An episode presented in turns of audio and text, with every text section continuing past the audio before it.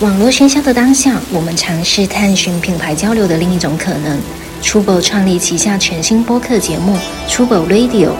每一期我们将邀请不同领域的思考者，一起探讨户外文化、城市生活、艺术创意系列主题。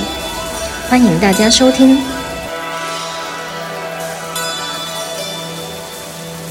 欢迎大家来到初宝 Radio，我是 Amber，然后坐在我右边的话是 Max。好了。麦克斯，你有活力一点。我怕被你传染，你毕竟打我嘴要少张一点。你你跟我到隔壁房间去录，坐远一点。OK，好的。然后今天我们非常开心的邀请到了赵玉。然后赵玉的话是我们之前的一个艺术项目合作的一位青年艺术家。然后同时他自己也是策展人，并且他自己也有在从事写作。嗯，就先麻烦赵玉跟大家打个招呼呗。Hello，大家好，我是赵玉，欢迎欢迎。你有活力。这个嘉宾更加没有活力。怎么这么对嘉宾怎么这么 nice？对我怎么怎么回事？今天今天今天怎么回事？今天今天天气比较阴沉，对这个这个氛围很适合这个天气。行啊，那那赵宇能不能先简单介绍一下自己的背景？呃，我是艺术家，然后之前一直在法国留学五年，然后在巴黎美术学院从呃学习纯艺吧，然后方向主要是摄影、装置、写作。呃，现在就是说，除了艺术创作以外的工作，也会在做一些编辑、写作的内容以及策展，所以还是比较。就是 mix 一些吧，嗯，对对对，感觉就是经历特别，呃，就是经历特别的综合，因为既有呃艺术创作的成分，然后也有策展这一个，对啊，丰富这叫丰富，好丰富，丰富用你的词，嗯，这个经历非常的丰富。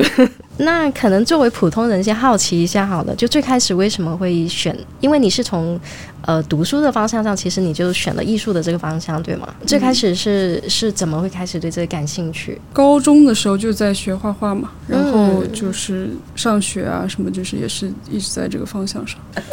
为什么学画画了？那也不至于，也不会问。感觉像那个出国面签的 出国面签的问题，为什么要学画画？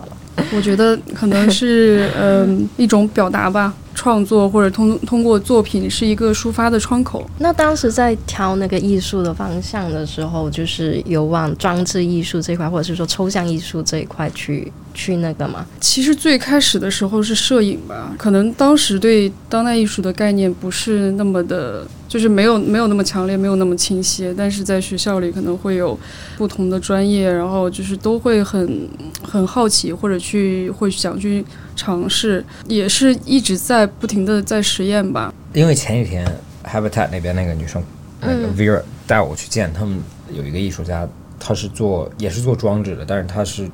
就他的作品比较大，然后他也他也是就他什么作品都做，然后有一些是画，有一些是装置。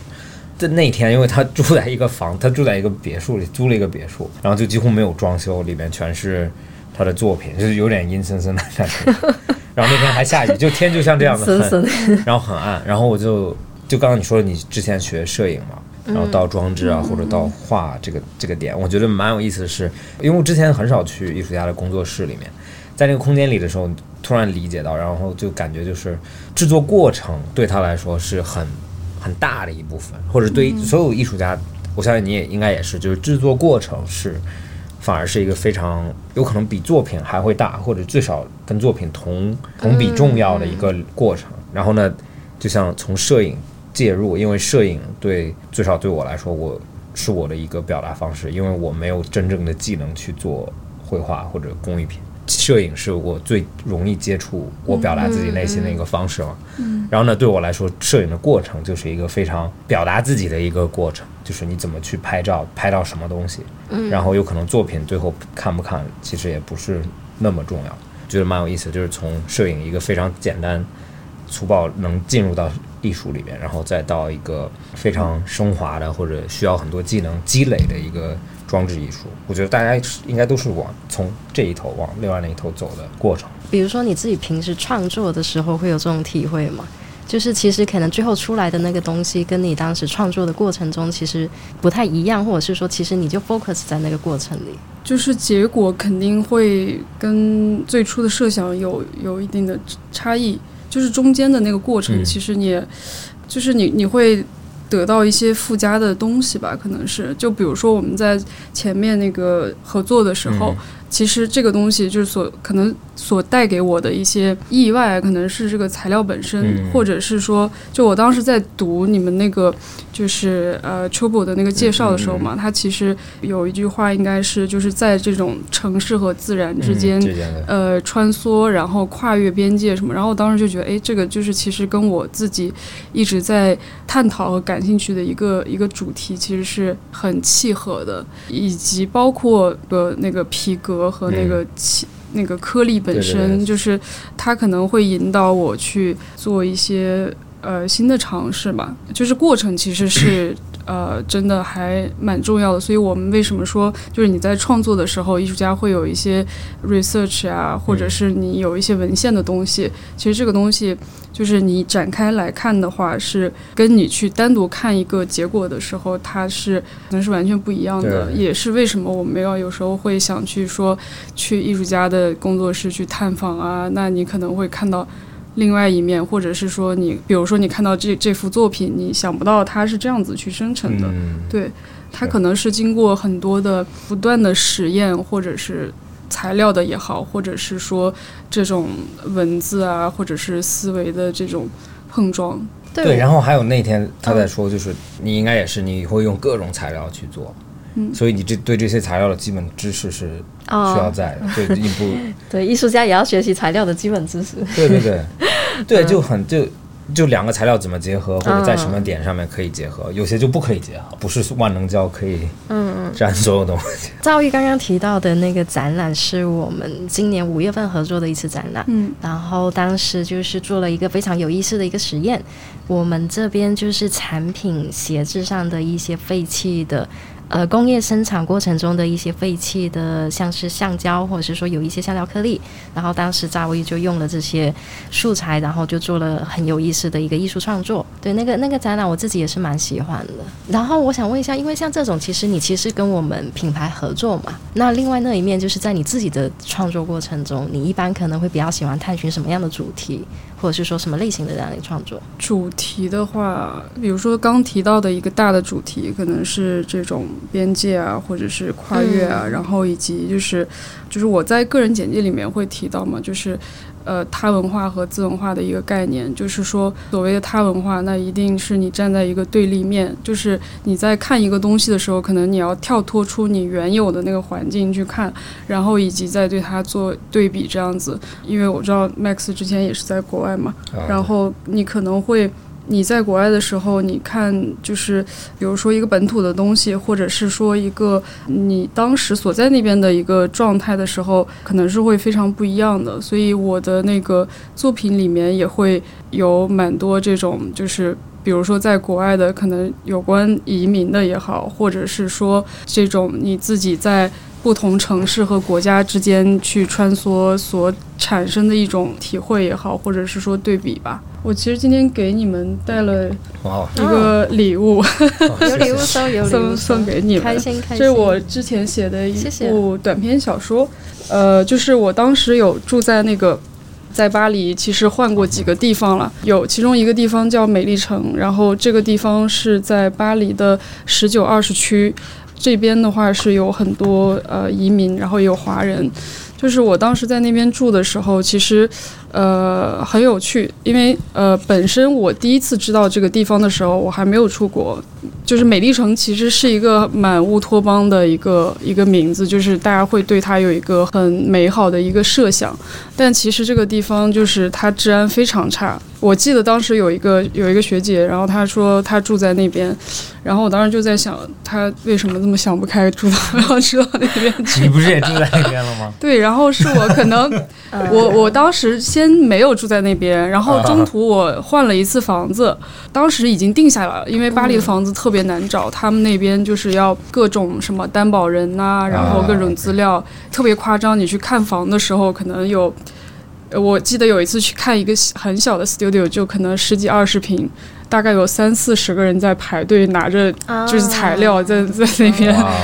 就是房东会筛选，你知道吗？嗯嗯，对，这个就又更复杂，就是这个跟那个社会体制还有那个法律啊，各种就是有很很多关系，他们很很大的关系。很难赶走客人。对对，哦，就是你住下来，我很难赶走。对，如果你不如果他是对那边那个法律是保护所谓的弱势群体嘛，保护房客这样子。对，嗯而且有一个就是应该是冬季限令吧，就是从十一月份开始的时候，就是比如说我租了我租了这个房子，然后当时我没有钱了，就是我付不出钱。房东是从十一月到次年的三月期间，就是不能赶你没有办法把我赶出去的，啊就是有很多类似的这种，对这个对房客太好了。对就是这个，嗯就是和国内的很多的这种对法律是差异很大很大的。嗯就是你当时可能我们也不太理解为什么，就是我给你钱就好了，你干嘛不租给我？对对对，但其实是很复杂的。嗯所以我在那边住的时候也有很多体会吧，就是你自己的一个身份也好，或者是对周围的一个观察也好，然后他们怎么样去相处，对吧？然后包括呃，就是可能现在。呃，双年展也好，或者是说文献展、卡塞尔文献展也好，他们很多主题都是在说，就是可能我们整个世界怎么样去共生，然后怎么样去共存之类的这种话题。所以我就觉得很难得，因为这个时候你你就所谓变成一个所谓的那种什么世界公民的那种嗯，身份，就是你会去觉得这段经历其实还是挺珍贵的。然后，所以我在里面就是编排了四个故事吧。当时的那个写作的结构其实是有去参考那个《一千零一夜》，就是因为它。当时不是那个国王要就是杀害这些就是妇女嘛，然后当时就等于说那个一个大臣的女儿就说那我去吧，然后去了以后他就跟那个国王就是在讲故事，就是可能他讲到一半的时候，然后他就停掉了，那个国王就只能不要杀掉他，因为他他之前是只要天亮的时候就会把这个嗯。把这个人杀掉。然后呢，他就通过讲故事的方法，这种连续不断的形式，然后去把这个事情，就是让无限的拖延。对对对对对，所以就是这个故事本身，拖延。对你今天的词语怎么这样？生病了，生病了，对对对意思是对的。对对对，所以就是它是整个是四个不同的故事，但是其实它是串联起来的。对，啊，好有意思，好有意思你可以。读给我，我中文不好，你给我 audio book 一下。为什么想写啊？就是因为有这段经历。呃，所以其实前面我不是也提到嘛，就是我的创作可能比较多元一些，就是有文本的，然后还有呃摄影装置，就是它会有这种东西去结合进去，包括。嗯呃，我们前面的那个合作，其实不是也是有一个句子在上面的嘛？所以我觉得，呃，写作对我来说，可能它就是一个媒介吧，就是创作的媒介。就是我甚至前面写完这个以后，后面就疫情了嘛。然后疫情的时候，我就是也是先呃去了法国，然后后来又回来，回来隔离，其实挺郁闷的，因为什什么事情都没得做，你知道吗？然后就只能待在家。这个时候你就发现你的创作其实受受限了，对，然后就写的就更多了。然后就在写啊写写，然后我当时就在想，我是不是可以把这个东西变成一个剧本一样，就是一个脚本。嗯，那就是在想去讨论说这个文本或者文字本身它怎么样去进行一个转换，然后变成一个展览，以及它们之间的关系是什么。所以其实大家不是也都在讨论一个转译的一个概念吗？转译是什么？转译就是转换的转译，就是翻译的译嘛，就是等于说它呃一个媒介，然后转换到啊另外一种一个啊上。OK OK OK，对对对对对对。其实还有一个，这是我之前做的一份报纸，然后它是中法双语的啊，这就是那个 Belleville，然后把对那个 L 对，对 Belleville，就是那个 L L 加上 L L 是美丽城的意思，然后去掉的话就是美丽人生的意思。其实，啊，对，我还是知道确实 Be，你还是知道的那个是吧？因为它有点像意大利语嘛，就 B E L L E 是漂亮。你们可以看一下，其实它是一份虚构的报纸。呃，你看里面的一些图，其实都是一些新闻图嘛。就是我当时就会觉得这些图片很挺魔幻的，魔幻现实的感觉。对，就是你你会去觉得他们这个行为和这个新闻图片本身所拍摄的，其实它就像一个行为艺术一样。所以我当时就把这个当做一个题材吧，呃，也是通过一个写作的形式去重新描述，就把它描述成为一个行为艺术所以里面本身。中文和法语都是你写了。对对对，就是包括排版、图片啊，所有的。这个纸张好有质感，对，就一份报纸来说，这个纸张好有质感。我当时其实就是想的挺好的，你看你翻到那个封面，然后它那个是什么？二零是二零一七17对吧？然后四4月月一1，这个是对就是首刊。就是四月一号不是那个愚人节嘛，对对对。然后我当时想就是出月刊的，就五月一、六月一，然后这样一直出下去，然后出了两期我就停刊了，太累了。工作量太大，工作量真的很大。啊，我想问你一个问题，嗯，为什么你的名字这个什么意思它其实没有意思，啊？就是名字。对，就是因为我当时就想起一个名字，然后就没有什么含义。大家起名字都要有一个什么含义嘛，嗯而且它很押韵。其实当时我真的记不清了，就是有一本书上面，它应该是一个一个小动物的一个名字。啊，Pocono 对，然后我当时就觉得很可爱，反正很久以前用的，就一直用到现在，是什么语啊？好像也是日语还是什么。啊 但但我发现有一个有一座山，啊好像叫 Pocono，、啊 pocon 啊，对对，这个的 concept 做的时候就是为了做我们有更，就是你未来想象它会变成什么样，这个报纸这个。当时可能就是对这种文献的东西比较着迷吧。报纸本身其实是现在大家用的越来越少的一个对对对媒介，所以我当时就说很想去做一个这样子的东西，而且可能是嗯在法国。就是受这个影响吧，然后就是包括文学性的东西啊，然后还有这种就是感觉蛮宣言性的这对对这对啊，对对。我我们这一次就是去参观了那个上海 ABC 的艺术书展嘛，然后也有发现，就是好像今年很多人都在做报纸，包括那个 Lost 杂志。对我看到了，对我看到发朋友圈。，Lost 杂志他们自己也出了一个新的报纸。其实大家大众来说，读报纸肯定是少的，对，但现在大家是以报纸这种媒介形式，然后做很多艺术创作，对，或者是说做很多自己现在也不太多，我觉得。对，我你知道不太多。这一天我在看，因为那个 Netflix 上面，嗯。他突他最近签了那个呃 Seinfeld，啊就你知道 Seinfeld 就 Friends 前置的那个，嗯我知道，我知道，对，然后他们的年代应该比 Friends 再早五六年吧。然后因为 Friends 其实就有点像我小时候的，他们应该是我爸爸妈妈的年龄，差不多这种感觉。就我也没到你爸爸妈妈吧，可能你叔叔阿姨吧，没有，应该就比如说我啊，有可能，有可能，对对对，四十多，有可能比咱们大十几岁到二十岁之间嘛。嗯，OK，对，然后我就看，我之前看那个时候，我就没有觉得里面有特别突兀的东西，因为所有的东西我都见过，比如说他们当时都有手机，就后期的都有手机啦，然后有 DVD 有 VCD，、然后还有就是无线电视啊这种，就是，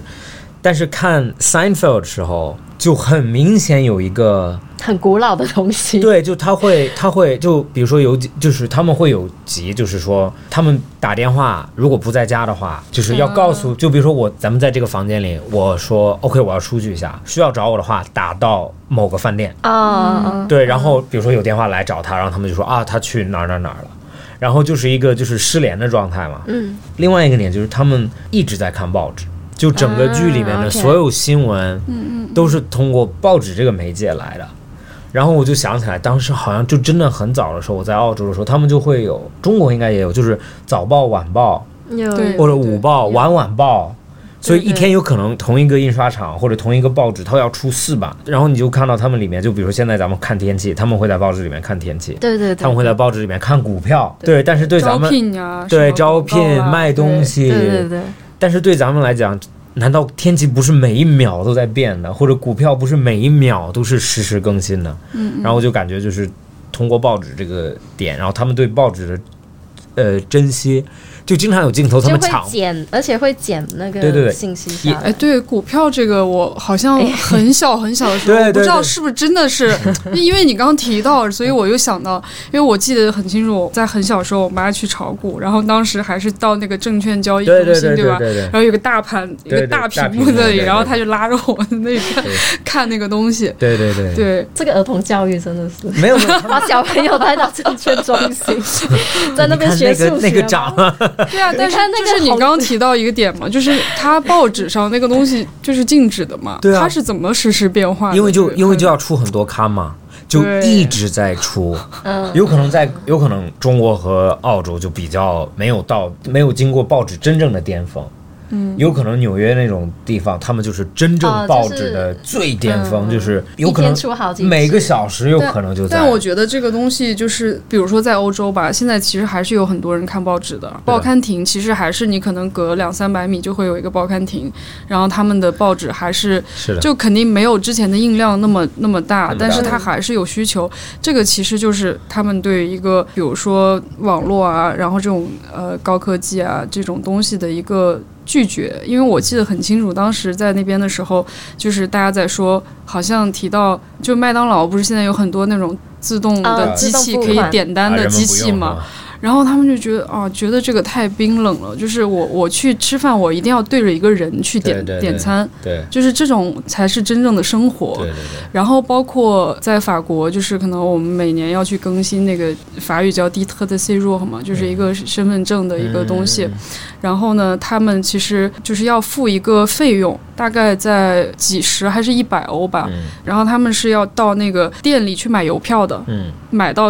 同等价值的邮票，然后去付这个钱。然后那个邮票你要在那个法语叫 d a b a c 嗯，意大利语是不是什么 d a b a c o 还是什么的，啊就是卖那个烟草的那个，啊就其实是那种小小卖店里面，就就对。就咱们路边的小卖部。对对。对对对，哦然后你要去里面买那个邮票，然后去那边付这个钱。但是你买同等价值的邮票，然后把邮票给他，对，但是你也可以付现金吗？不行，他就你必须要是一定。要通过邮票，啊，这么有仪式有点像一个税一样的感觉啊。但听起来就很有仪式感。你就想它象就是一定要有这个，就是这个 paper 的这个东西，你知道吗嗯，所以你不可以付一百欧元啊。？No，不行，你必须要去买。你想象这个事情在中国，你肯定就是电子付了算。对，但是我不觉得这是一个，你因为你想说只是他们固执？没有，只对，只是养成那种，然后特别是报纸这个东西，就是我觉得西方人看报纸是看的很多，是的，但但是但是有两个点，嗯。我觉得一是他们的，就是因为在国外，比如说任何新闻有私人新闻公司嘛，就是那种 cable 新闻，嗯。就二十四小时新闻，这种新闻公司他们都是他们的内容其实要不你看他的电视，他的电视是要付费的，嗯，要不你去他的网站，但是网站好的新闻或者真正写的新闻。也是要付费的，你要有会员才可以看嘛。那我还不如去，比如说我就买一个买一份报纸，然后这里面大部分内容都在里面。嗯那在中国，其实大部分新闻，真正的新闻，因为是 CCTV 或者怎么样，综合在一个平台，然后都是公开的，那你就没有这个需求，我要去付费看新闻。但是在国外就，它有各种不一样的新闻，你就可以选择你看哪一个新闻。反而政府的新闻不是最，政府更像公告，它没有新闻的点。但我我小时候我们还是有报纸的习惯的，比如说政府可能有某个新闻，但是事后我会喜欢去看那个报纸，就对它的一些点评。就广东那边最最出名的那个就是南方周末嘛，那只是周末在出了，它算是周报，就是一个星期一次，然后啊。我每个星期都会买，因为我很喜欢看它很多就是点评啊或者是说一些，对对。对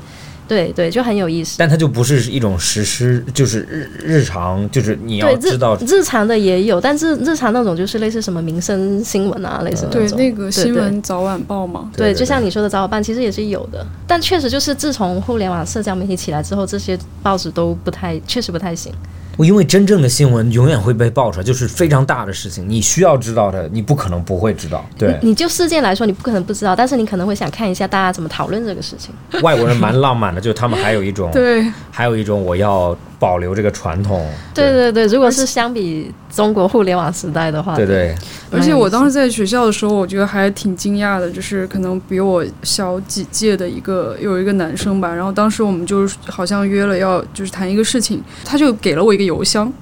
然后我说你把电话号码给我，然后我我说就是我们发一个就是短信，比如说要见面什么对，我们约在一周之后，你知道吗？啊，对对对。然后呢，他就说啊，不用啊，我他说我不用手机的，他说我不带手机对。然后我当时就很难想象，就是可能一个二十出头的一个对对对男生然后他手机也不用，就是他是拒绝这个这些东西的，嗯你知道吗？他说就发邮件，我们约好几点几点在哪里见就好了呀。对，是的。他说为什么要用手机？对我很 Seinfeld 里面也有，就是咱们应该没有经历过这种时代，就是他们会约，还有那种传呼机，你知道吗？就是我记得，对对对我记得之前小时候也是，好像会打那个打到那个应该是传呼台吧，对对去然后但是最早更比那个更早的是不没有办法传对对传信息，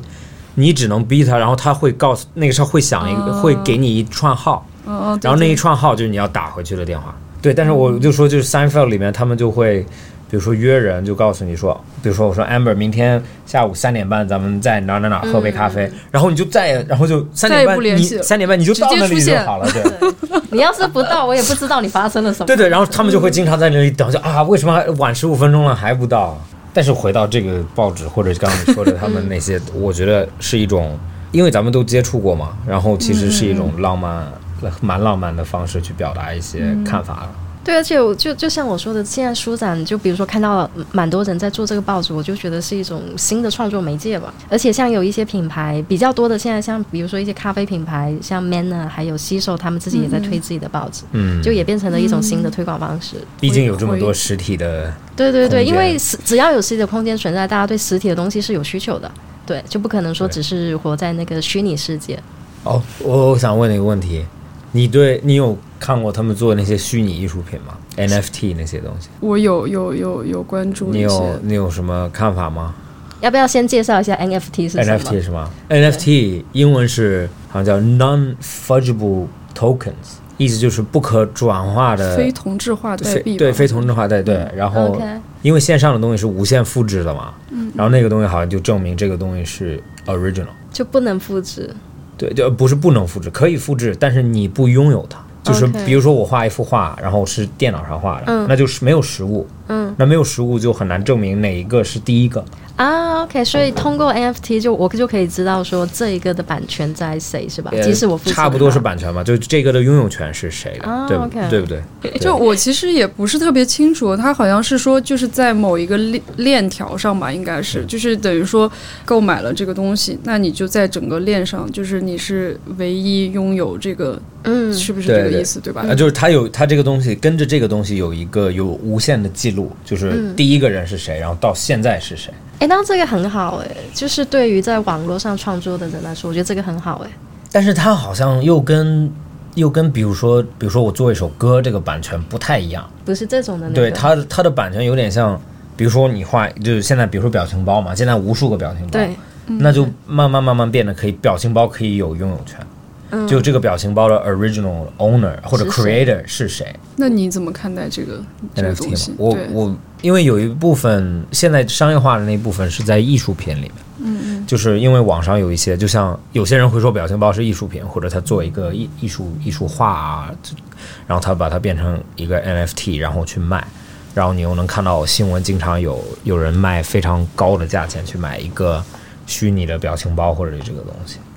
你在哪里看到的新闻？为什么我不知道？有有的有。真的有真的真的。的是吧？就是前面那个、他们 NFT 现在是应该是两个头部，一个是那个猴子的，对吧？嗯，叫什么来着？我忘了，反正就是一个公司吗？是一个猴子的形象还是猴子的形象，就是它可能有，我不知道应不应该叫品牌还是什么，嗯就是它有个名称嘛，嗯然后它下面有各种各样，就是有一个猴子的 IP，然后它可能啊有的猴子戴着帽子，然后什么戴着项链啊，或者是哦什么西装的啊什么之类的，他们前面好像在。在苏富比吧拍卖啊还是什么，对对对对吧？好像拍了有三百多万美金对，一只，啊？OK，我你就觉得就这个东西很疯狂，但是我有点看不懂。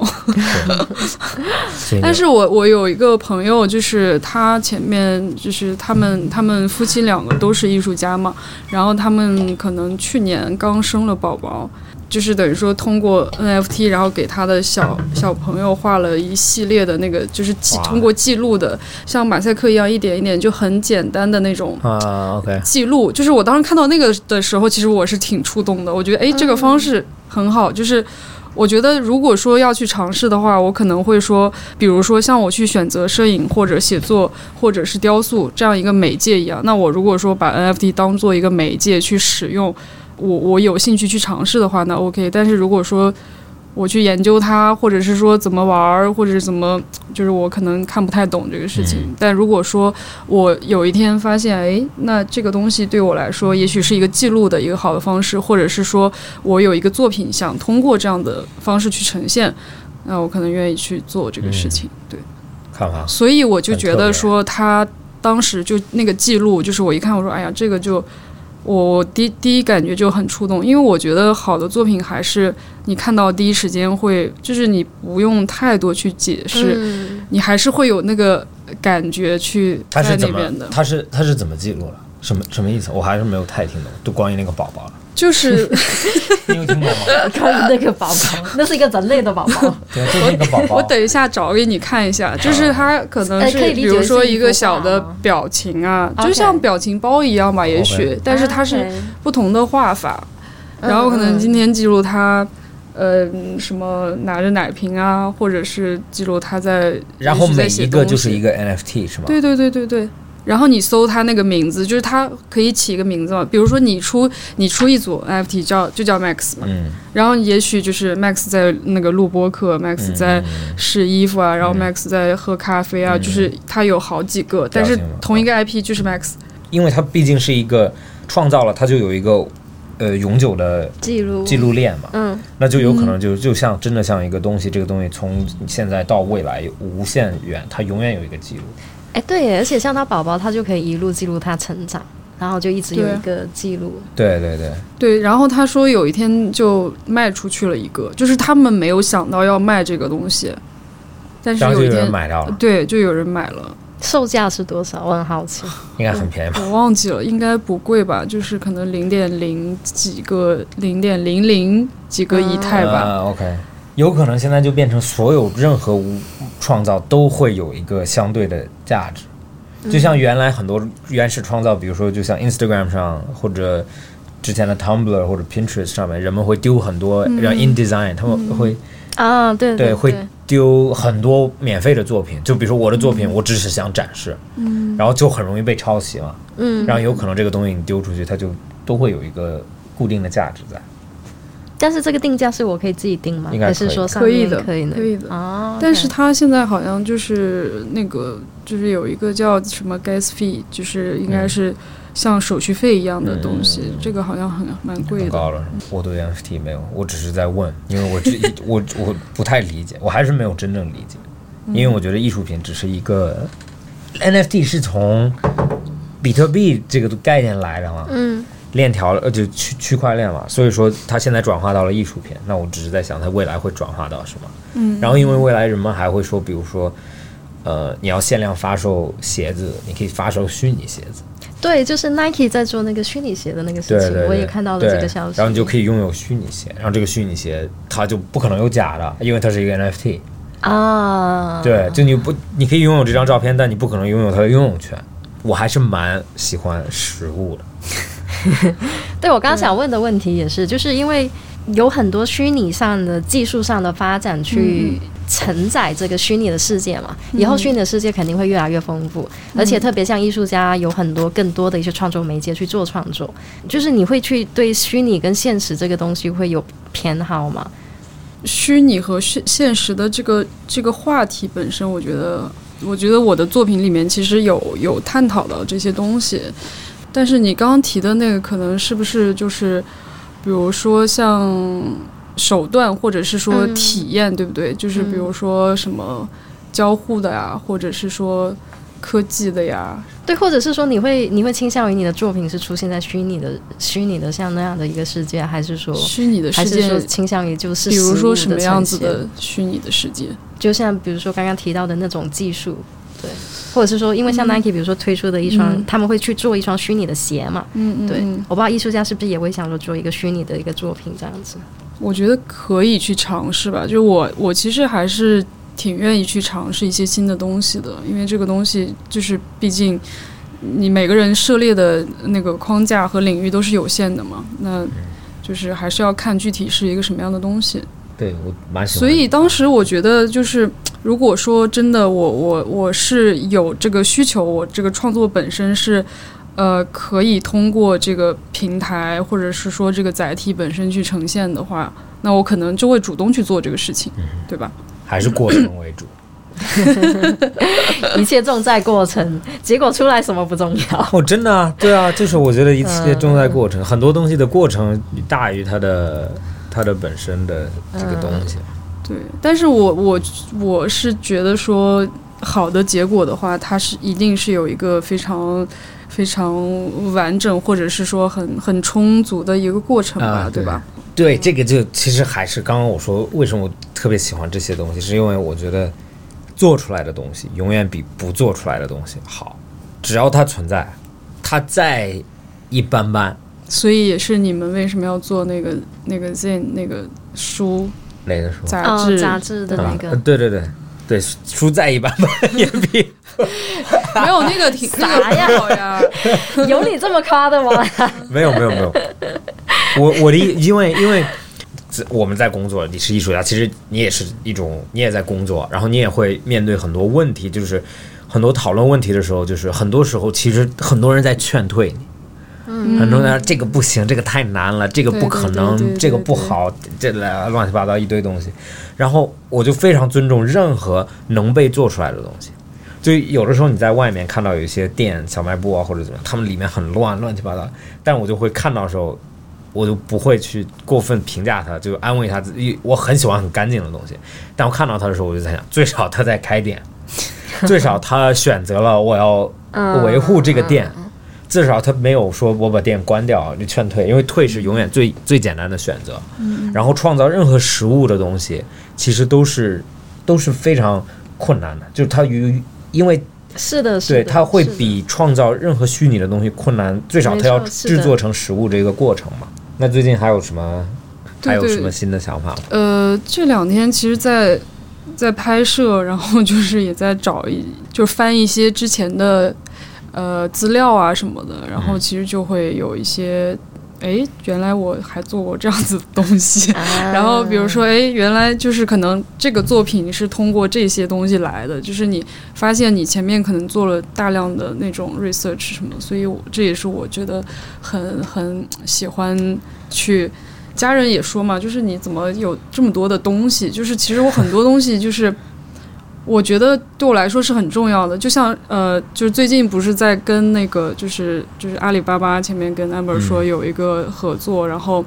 等于说也是跟他们的 IP 有一个合作吧，是一个公益项的。我的那个作品本身可能要在那一个气模的材质上去呈现，然后他们那个呃就是设计部的那个人他就去试色嘛，然后试了很多，就打出来一条一条一条的。就是可能有的偏蓝啊，有的偏绿啊什么的，就是一整张。然后那天我去了以后，就是呃，他就那个他的那个东西好像放在他朋友车上，他说：“哎，你这个东西不要了吧？就是这个很大的一个海报大的试色。”他说：“哎，不行，这个我要留着，就是我觉得可以装个框把它裱起来。”他说：“我觉得这个过程啊，什么事的这个东西是是最有趣的。所以最近就是在呃，也在准备新的作品，呃算绘画类的吧。嗯嗯，然后还有就是跟他们的合作，就在做新的作品。其实做作品真的还挺消耗的，你要投入大量的时间和，比如说尝试新的媒介也好，或者是说你去调整它整体的一个，让它输出到一个满意的一个一个状态的时候，嗯，对，我我有个问题，因为我相信听的人，我自己本身也是，就我我想知道，选择去做艺术家，你是什么时候说 OK 我就是艺术家，还是就是什么时候我就靠这个完全维持我的生活？我觉得那天就前几天我还在跟一个朋友吃饭嘛，然后嗯，就也在聊这个事情。其实我我做艺术家以来，就是一直有在工作，就是我没有说就是在全职艺术家这样子，因为我发现我可能自己尝试也尝试嘛，就是一个比较隔绝的一个创作的状态，我可能不能维持太久。就我还是需要去做一些工作，然后我之前有在做编辑嘛，就是嗯。杂志的编辑，然后还有在机构里面做就是展览的策划这方面的工作，然后我觉得其实这个东西是可以帮助我平衡我自己的创作的，嗯。就因为它不是一个很很临界、很隔绝的一个一个状态那样子。对，然后前面我朋友那天跟我讲，然后我说啊，艺术家这个这个职业啊，怎么怎么怎么？他说你等一下，艺术家不是一个职业，他就直接否认了我这个观点。我说啊，你你说的也对，就是所以我觉得艺术家可能我我我我这个观点就是，也许很多人不认同吧，但是它确实是一个非常特殊的一个，不能叫做职业的话，那它就是一个很非常非常小众的一个状态，对吧？啊就是它是非常区，就是区别于大众，就是朝九晚五在工作的一个状态。然后现在我也发现有很多艺术家，他就试图把自己变成一个正常工作的一个，就是比如说我我坚持九点钟开始工作，然后到可能到吃中午饭，然后去吃一个 吃一个饭，然后然后下面下面又开始工作，然后吃个下午茶怎么样？就是变成一个健康的艺术家的一个状态。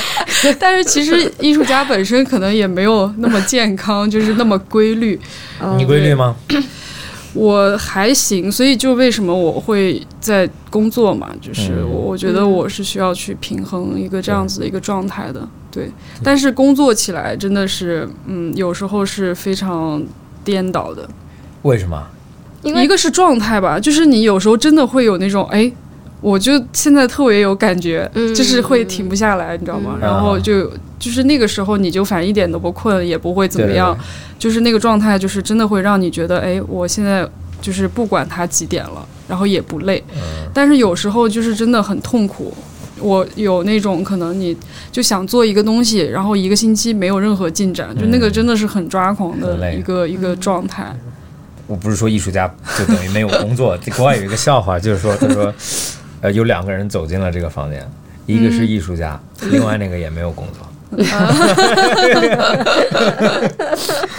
对，但是但是对我我觉得艺术家这个词，其实在传就是社会里面或者大家认知的时候，会有一些、会有一些偏差。就很多人觉得艺术家就应该很奇怪，他觉得艺术家就应该很疯狂，他就应该嗯不遵守社会的规则。但是我反而觉得好的艺术家其实就像就像你一样，就是大家都有基础的工作框架去做自己要做的事情。嗯就像那些，呃，比如说最近比较火的，或者这几年的当代，就那个 Coors，对吧？就他他之前是做 graphic，他是个 letter，他就很喜欢 letters，然后他就做很多 graphic，然后他晚上的时候他就去 tag 去做一些那种压涂鸦嘛，然后就火了。但是他其实最重要的还是他的基础技能在这个。制作过程中是非常好的，嗯，然后只是有可能日常生活不允许他展示这一面，就像你一样，就是你要做编辑，然后才能创造一些东西，就一定要有一个对立面。然后，然后艺术家 在不一样的场景去说的时候，他其实点区别蛮大的。嗯，就像是咱们这边的，比如说你或者 Muchi，都是都是在某种意义上的艺术家，但是因为你们只是在工作环境就，为什么是某种意义上的艺术家？就因为它是文字嘛，文字艺术，我觉得文字也是一种艺术，对对对也是一种作品。然后我们今天怎么这么会说话？今天怎么回事？然后我们那个 我们那个做平面的，他就经常手绘东西嘛，它的区别就是，只是这个东西是被我们品牌在用。完了，他自己也是一个艺术家，只是他的东西被商业用了，大家就会说啊，他不是艺术家了。在英文里面，artist 其实范围就比较广，嗯，就像是呃音乐家，对。就是做做音乐的，他们都会、嗯都叫对对还有涂鸦师也是，对，涂鸦也是 artists。对，那他们都是商业的，但是也是被接受为 artist。之前有一个我在听一个播客里面，是一个做音乐的人，嗯。然后他就说，他之前做音乐就像是那种，就是比如说会很晚然后喝酒，然后这种啊，OK，这种过程中创造的东西。那当然最早的时候，这个东西是很 pure 很真，就表达自己。然后他说，他反而年龄越来越大的时候，他不可能一直维持这个状态嘛，所以他就找到了一个怎么把自己，就是就像你说，早上目标就是九点前到音乐棚，然后五点必须走。嗯，然后就在这个过程中，他要有各种的方式去创作出来他想创造的，管理公司一样。就比如说，我要管理人，嗯我要用报表，嗯我要看 PPT，那他有可能就会有这种内在的一些管理流程在里面。比如说，现在卡了，我这一句没有，那我怎么找到好的这一句话？对，然后我觉得就特别是在现在世界内容内容这么多的时候，大家都是在某种意义上有一种艺术家，嗯嗯嗯，对，就大家都在创作作品，创造作品，对，然后只要受大家喜欢，就是非常好的作品。嗯，然后对，就包括做产品啊，鞋子、服装也是，就是你会更接近一种艺术家的 approach 去做东西，因为我只是在不是艺术家，这叫什么匠人？嗯，这样子，对，就像英文 art artist 和 artisan，嗯对吧？art，然后那我用 artisan 的 approach 去做这些东西，然后其实你也可以在某种意义上是艺术家的感觉。那你对自己有什么样的定位吗？我艺术艺术家还是摄摄影艺术？没有，因为我我真的我其实啊，对，咱们没有可能没有聊过。我跟他们讲过，就是为什么我我现在是我现在的样子，怎么搞成这样？就是因为我原来上高中、初中、高中的时候，就是我一直觉得我自己是我很喜欢 economics，我很喜欢经济，我很喜欢就是商业的东西。你小时候喜欢经济，你对对小时候是什么？对，就怎么回事初。中、高中就喜欢不，是应该喜？欢一些天花乱坠的？不，因为因为因为你这我真的反思自己的时候，你从那个比如说我上初中的时候，那个年代，世界上最提倡的人类就是最最呃，就那种什么偶像，可能哦是一些不不是偶像，就比如说电影里最高 level 最备受关注的人，就是银行家，西穿着西装，打着领带，就是在一个高楼里面，然后天天在电脑上面，然后因为他他的对比就是他，然后另外另外一边是工人嘛，嗯对吧？就是比如说干苦力的，嗯那那我就有可能偏向这个部分。那当时我就非常喜欢，到初中、高中的时候，一直我就觉得我非常喜欢，所以我就一直在学这个方面。然后到考到大学的时候，然后我就选科的时候选了金融，金融，然后我就选完金融以后，然后就上了两个学期的金融，然后我就 我就在想，我说这个真的 not for me，就是我还过了，我就所有课都过了，但是我就觉得我好像没有真的投入在这个里面，所以我就在想，我说 OK，我我要选一个跟金融是完全相反的东西。那当时脑子里就想了，OK，我喜欢，我蛮喜欢漂亮的东西，就喜欢 arts 这些东西。但是我当时去试着申请 arts 的时候，他们的 art school 的时候，他们就说 OK，那你的 folio 你要嗯。folio，、然后我就我没有任何 folio，我没有任何作品，嗯，我只是有可能上过一些就是呃 visual arts 的课，然后积累了一些，但是我没有没有 folio，所以我就那 OK，那没有 folio 的话，那我就选最接近艺术的，但是不需要 folio 的，然后就选哲学。哦，对，所以我就上了当时的 major，就变成原来是 finance，然后就变成了 finance 加哲学。然后我是唯一一个在哲学课里面从 business school 来的，嗯，所以大家都是一般都是相反的，你知道吗？一般可能是哲学，然后跳回跳到金融。嗯啊，我怀疑对对对对，对我怀疑应该没有，我是唯一一个从就是在对我知道我在班里面大家都是比如说 psych、啊或者艺术生，然后我是唯一一个 business school，我是一个学金融的来的。OK，然后就所以，然后老师也蛮感兴趣我的，然后就其实 interaction 就很多。老师就很想研究你，对这个孩这个孩子怎么回事？神经病，你来这边干什么？然后就，然后我们就，然后我也蛮爱说话的，大家应该也听得出来。然后就，然后就，他就开始读一些哲学的书，然后就觉得，哦，就感觉很好，然后就觉得，然后我的在哲学课里边的分也很高，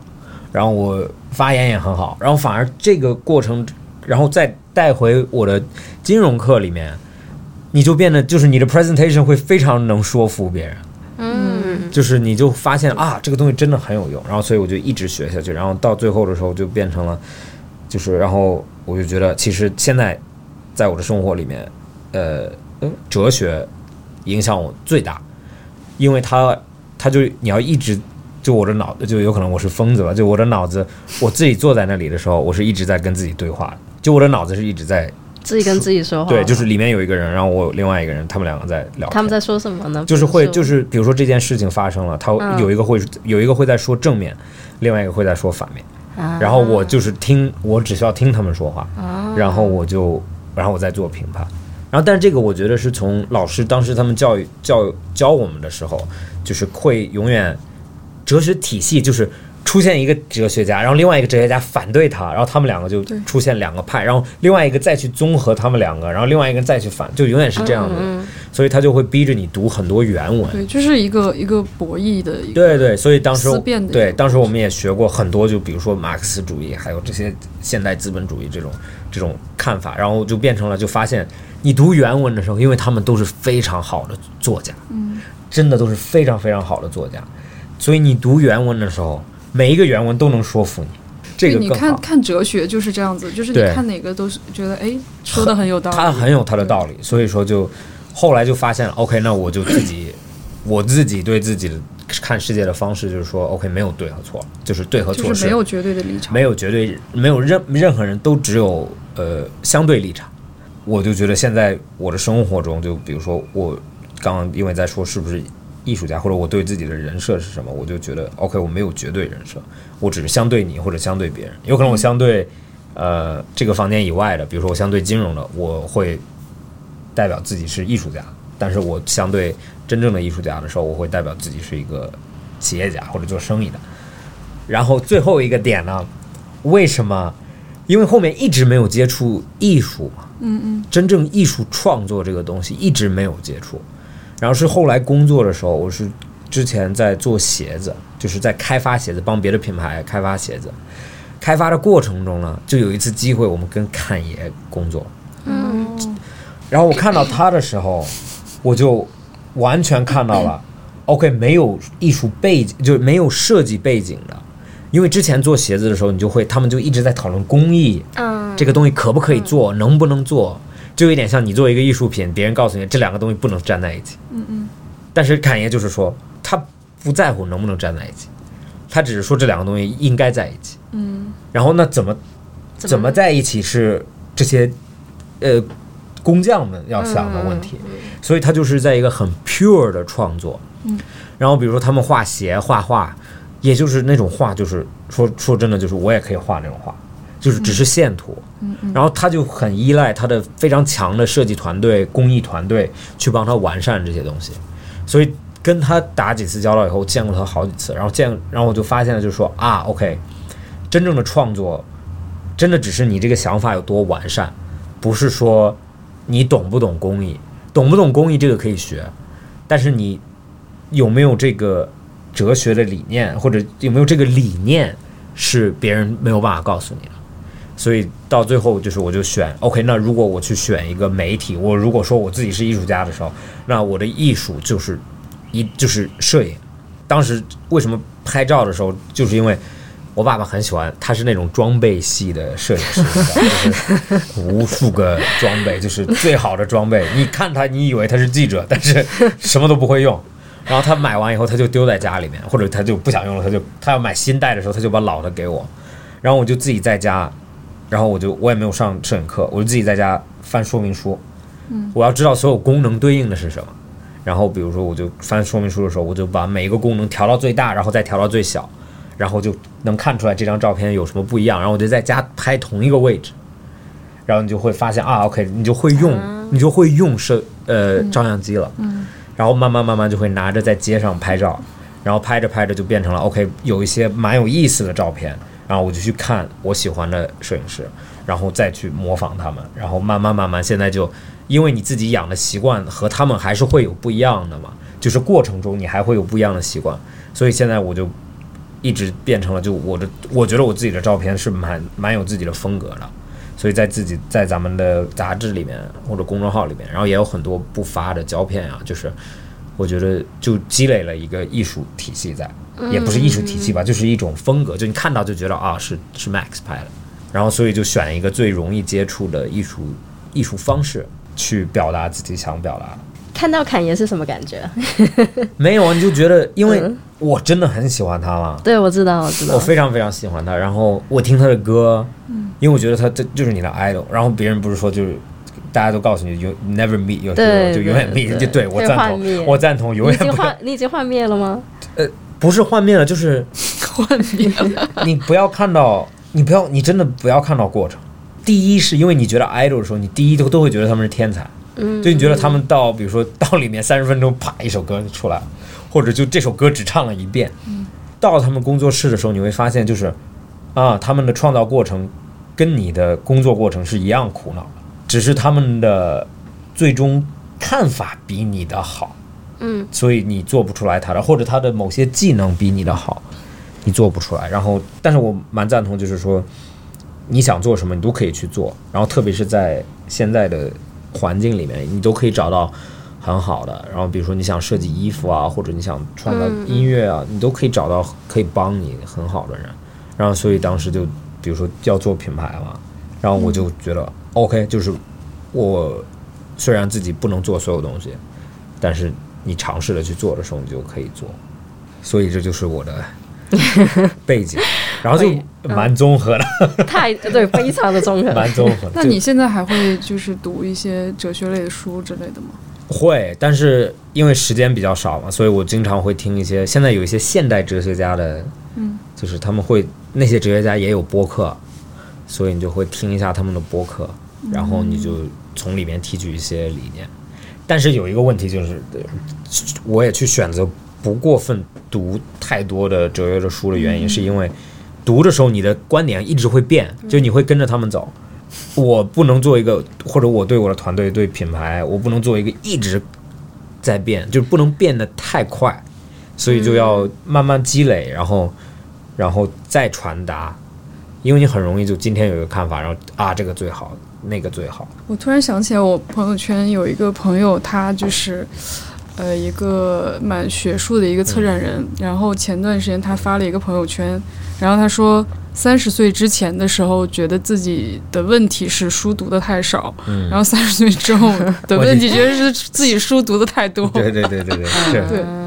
很有所以我其实前面嗯，就是在做那个编辑的工作的时候也是嘛，然后就前年吧，然后以及去年其实也是写写东西写的比较多的，然后我就觉得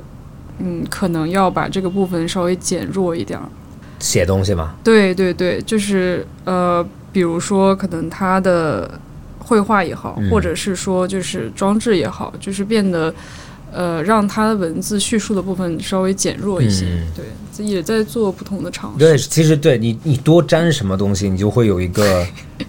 你就会很偏向那个。对，你知道昨天你不是让我给你发一段语音吗？但是我说那会儿说话不方便，所以我就要写出来。嗯，我写的时候我就很吃力，因为说话很容易，嗯说话是最容易的事情，嗯大家都可以说话，就文盲都可以说话。对，就像我这种中文文盲，我都可以说话。但是，但是你写的时候，它和你的说话的逻辑其实还是有区别的。对对对，书面的东西，书面的东西还是正式很多，然后严谨很多，它也不能重复说一个点。就你说完这一句，你就不能再回来又说一遍这个概念。对，因为读的时候也不也不好读，所以我就觉得，因为很久没有写长篇的东西了。你那个还算长吗？那个已经对你来说很长了，是吗？不是不是，就是我很少会需要写出来一个东西，我觉得嗯不是纯为了表达意思，我要让它也好看一点。啊，OK OK，我知道你的意思，对就不是说只是实用，比如说我写我写一个邮件，我就、嗯那就是口语，就是说嗯你们我可以重复我自己。但是你写一个相对嗯，要发出去的文章的时候，就最好不要重复自己。哎，我好奇的问一下，嗯有觉得这个艺术的事情很艰难，有想放弃的时候吗？呃，有啊，好真诚，有啊，我觉得没有，应该就是对，是比较真诚。我不知道啊，我觉得可能我身边的一些朋友或者艺术家，我觉得大家应该都有这种时刻吧。但是，嗯但是你就是，嗯，就创作的时候，还是就比如说你去做一件作品的时候，包括你很很难产啊，或者是说你做不出作品啊，甚至是，呃，比如说你的作品可能面临就是能不能销售的问题啦，嗯这些都是很很现实的。就就是你可能在读书的时候，或者是说。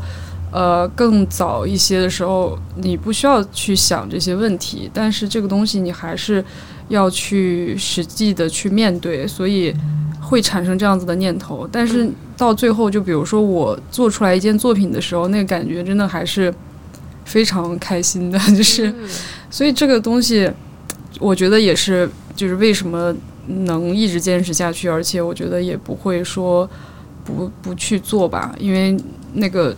最后创作出来拿到作品的那一刻，就是还是觉得很很兴奋的，想放弃的时候什么时候？就是有没有具体的事情？就是啊，我今天我就不想做我们作品的时候会想放弃 做我们合做一百啊，就这了，你拿走吧，就 是这个一完成。我觉得创作的中间都会有想放弃的时候啊，嗯，我不知道，就是你做产品的时候有没有这种感觉？有，你说的太对了。肯定都会有这个感觉呀、嗯，对，你知道，呃，前几天我听一个笑话，他们说，他在说上帝，上帝创造世界的时候，他不是第七天休息了吗？嗯，是因为他想放弃是吗？不，他就说，他说，他就问，他说，呃，你听说过一个人做一件事情非常成功的时候，他说，嗯，我想休息一下。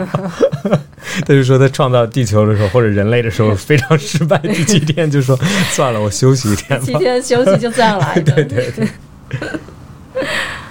不过当时嗯跟你们合作的时候，嗯我当时收到那个材料的时候，就觉得哇，放弃。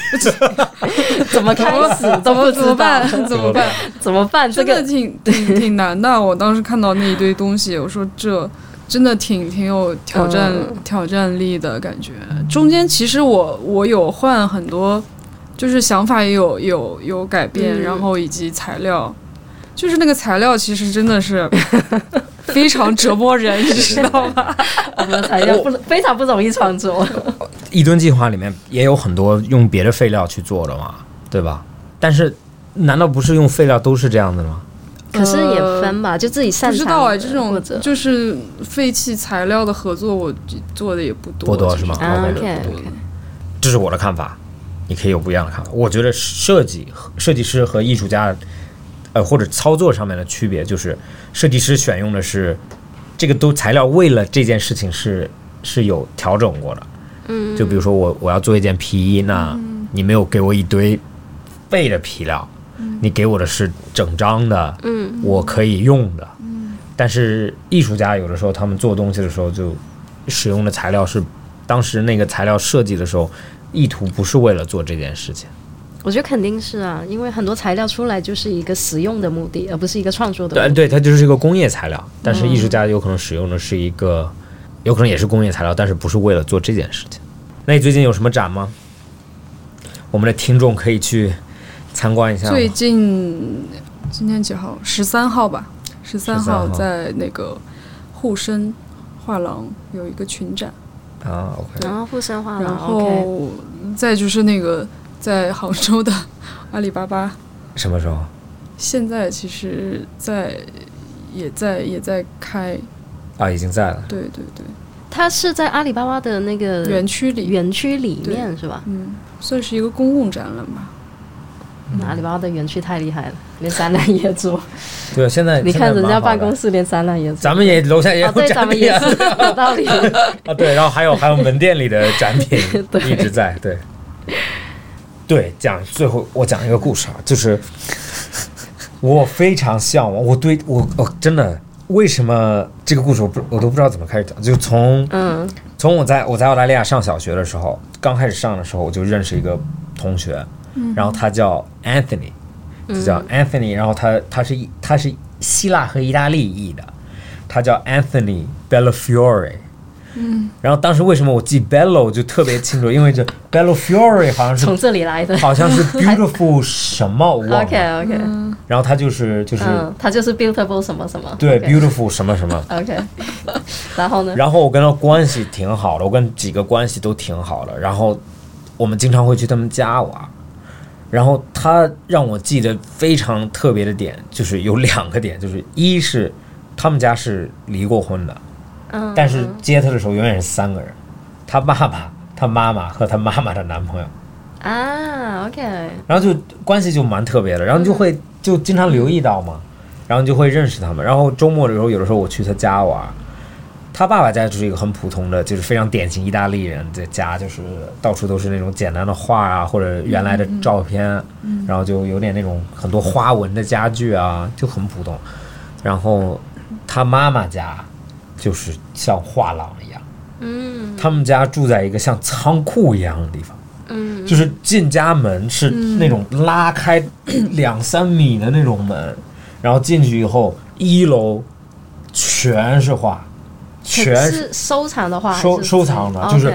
全是画，然后厨房在那边，然后有一个 sitting room，然后但是其实大部分是艺术空间，